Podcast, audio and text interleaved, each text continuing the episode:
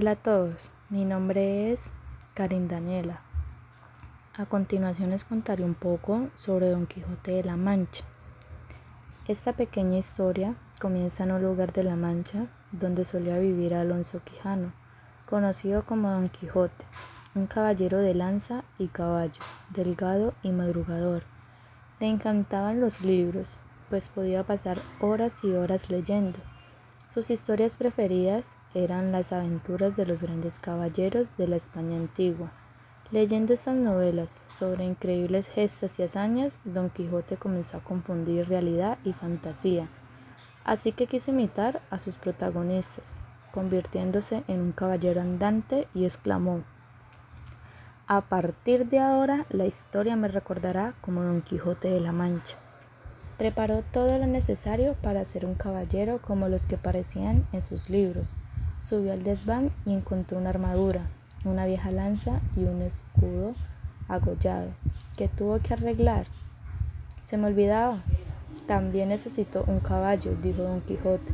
Bajó hasta la escuadra y ahí encontró a Rocinante, un viejo y delgado corcel. En aquel momento pasaba por allí su vecino Chancho, un campesino rechoncho y buenachón. En el acto Don Quijote recordó que también necesitaba un compañero de andanza. Querido Chancho, todo caballero necesita un fiel escudero y compañero de aventuras. No puedo prometerte el cielo, pero si conseguimos fortuna y gloria, te concederé el privilegio de ser el gobernador de una isla. Chancho, que era un poco ingenuo, le creyó y aceptó la propuesta. Así fue como la curiosa pareja salió del pueblo en busca de aventura. Sus vecinos no podían creer lo que veían. ¿Qué hacían esos dos locos? Se burlaban de ellos durante horas, pero eso no podía detenerlos. En esto descubrieron 30 o 40 molinos de viento que hay en aquel campo, y así como Don Quijote los vio, dijo a su escudero, la aventura va guiando nuestras cosas mejor de lo que acertáramos a desear porque ves allí, amigo Sancho Panza, donde se descubren treinta o poco más desaforados gigantes con quien pienso hacer batalla y quitarles a todos las vidas, con cuyos despojos comenzaremos a enriquecer, que esta es buena guerra y es gran servicio de Dios quitar tan mala semimiente de sobre la faz de la tierra. ¿Qué gigantes? dijo Sancho Panza.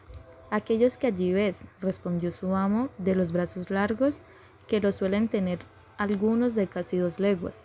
Mira un vestraverse, respondió Sancho, que aquello que allí se parecen no son gigantes, sino molinos de viento, y lo que en ellos parecen brazos son las aspas, que volteadas del viento hacen andar la piedra del molino. Bien parece, respondió don Quijote, que no estás cursando en esto de las aventuras. Ellos son gigantes, y si tienes miedo, quítate de ahí y ponte en oración, en el espacio que yo voy a entrar con ellos en fiera y desigualdad batalla. Y diciendo esto, dio de espuelas a su caballo Rocinante, sin atender a las voces que su escudero Sancho le daba, advirtiéndole que sin duda alguna eran molinos de viento, y no gigantes, aquellos que iba a cometer, pero que él iba tan puesto que eran gigantes, que ni oía las voces de su escudero Sancho ni le echaba de ver, aunque está ya bien cerca lo que eran, antes iba diciendo en voces altas, Non fullades, cobardes y viles criaturas, que un solo caballero es el que los comete. Levantándose en esto un poco de viento y las grandes aspas comenzaron a moverse, lo cual por visto Don Quijote dijo, Pues aunque mováis más brazos de los del gigante Briareo, me lo habéis de pagar. Y en diciendo esto y encomendándose de todo corazón a su señora Dulcinea, pidiéndole en que tal trance él socorriese, bien cubierto de su rodela, con la lanza en el triste, arremetió a todo el galope de Rocinante, y embistió en el primero molino que estaba delante, y dándole una lanzada en el aspa, la volvió el viento con tanta furia que hizo la lanza pedazos, llevándose tras y al caballo y al caballero que fue rodando muy maltrecho. Por el campo acudió Sancho Panza a socorrerle, ató al correr de su asno y cuando llegó halló que no se podía menear. Tal fue el golpe que dio con el Rocinante.